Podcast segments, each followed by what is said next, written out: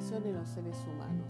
El ser humano continuamente está expuesto a fuentes naturales de radiación, como la radiación cósmica, a elementos radiactivos naturales como radio, torio y potasio, y al contenido natural de elementos radiactivos en el ser humano. Pero la principal fuente de exposición es la que proviene de la utilización de la energía nuclear. La energía nuclear es aquella en la que se usa el proceso de fisión nuclear, proceso físico en el que un núcleo de un átomo radiactivo se divide en dos partes más pequeñas. El ser humano se encuentra en un constante peligro debido a los accidentes nucleares. Un accidente nuclear es definido como un evento que ha tenido importantes consecuencias para las personas, el ambiente o las instalaciones. El objetivo de este trabajo es analizar los problemas que la radiación provoca sobre la salud humana, por un lado buscando casos ocurridos en la historia y por el otro sucesos ocurridos en Argentina, para luego extraer conclusiones. Nos proponemos demostrar cómo los efectos negativos de la radiación en los seres humanos son provocados tanto por fuentes naturales de radiación como por accidentes nucleares.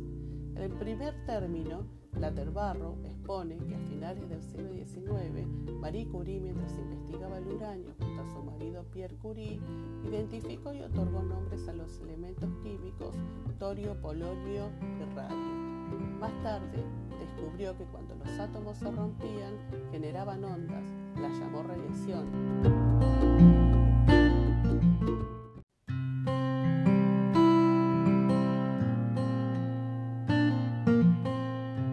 Y que estas ondas destruían con más velocidad a las células humanas enfermas que a las células sanas. Tras años de exponerse sin protección, Marie Curie contrae anemia aplásica y muere en 1934.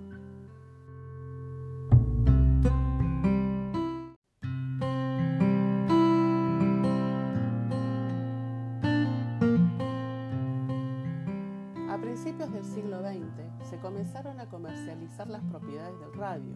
Lo vendían para prevenir la demencia, retrasar el envejecimiento, como dentífrico, productos medicinal y cosmético. Juguetes infantiles, uñas, etc. brillaban por efecto del radio.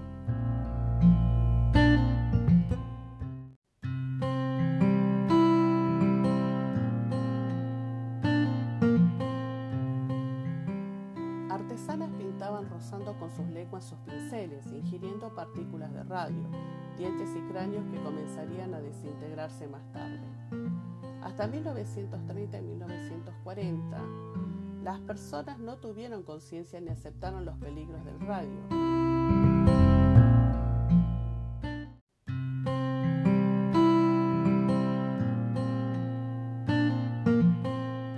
Mucho más radiactivo que el uranio. También el autor expone que en 1932 comenzaba la era atómica con el descubrimiento del neutrón.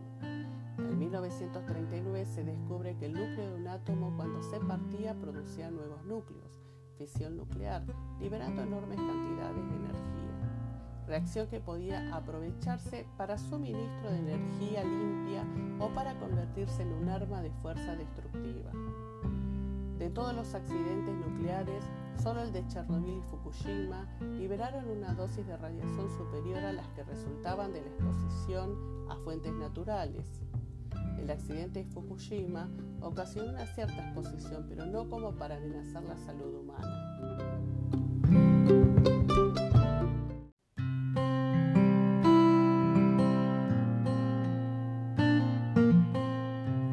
Según el informe del Comité Científico de las Naciones Unidas, en Chernobyl, 1986, fallecieron 30 trabajadores y sufrieron lesiones de radiación más de 100.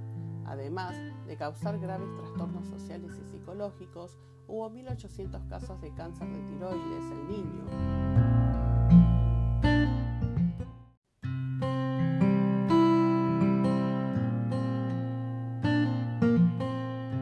Pudiendo haber más casos en los próximos años.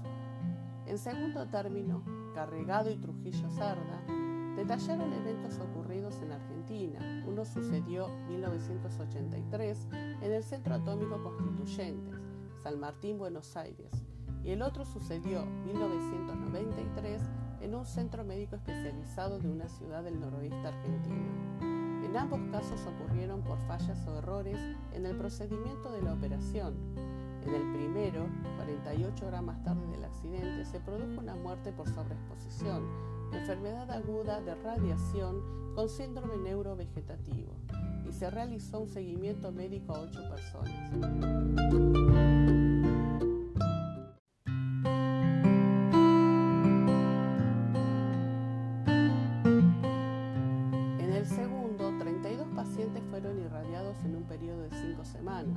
Donde la mitad sufrieron daños locales, mientras que la gravedad de un paciente se asoció a las dosis recibidas.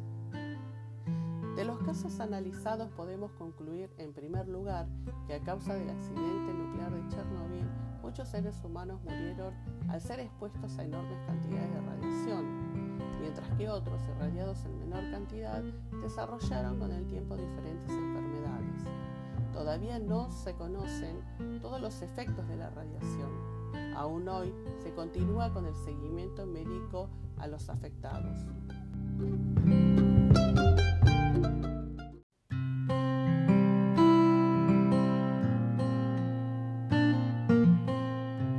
En segundo lugar, en Argentina, observamos casos 1 relacionado con la utilización médica de la radiación, donde una persona muere por sobreexposición y otros sufren daños locales de distinta gravedad. En definitiva, todos los seres humanos en mayor o menor medida estamos expuestos a los efectos negativos de la radiación.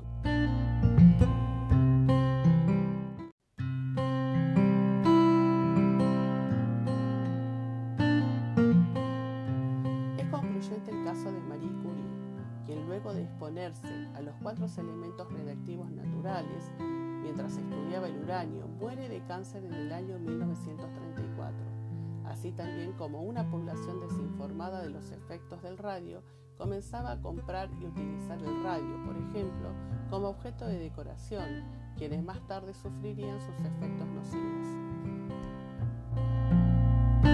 nocivos.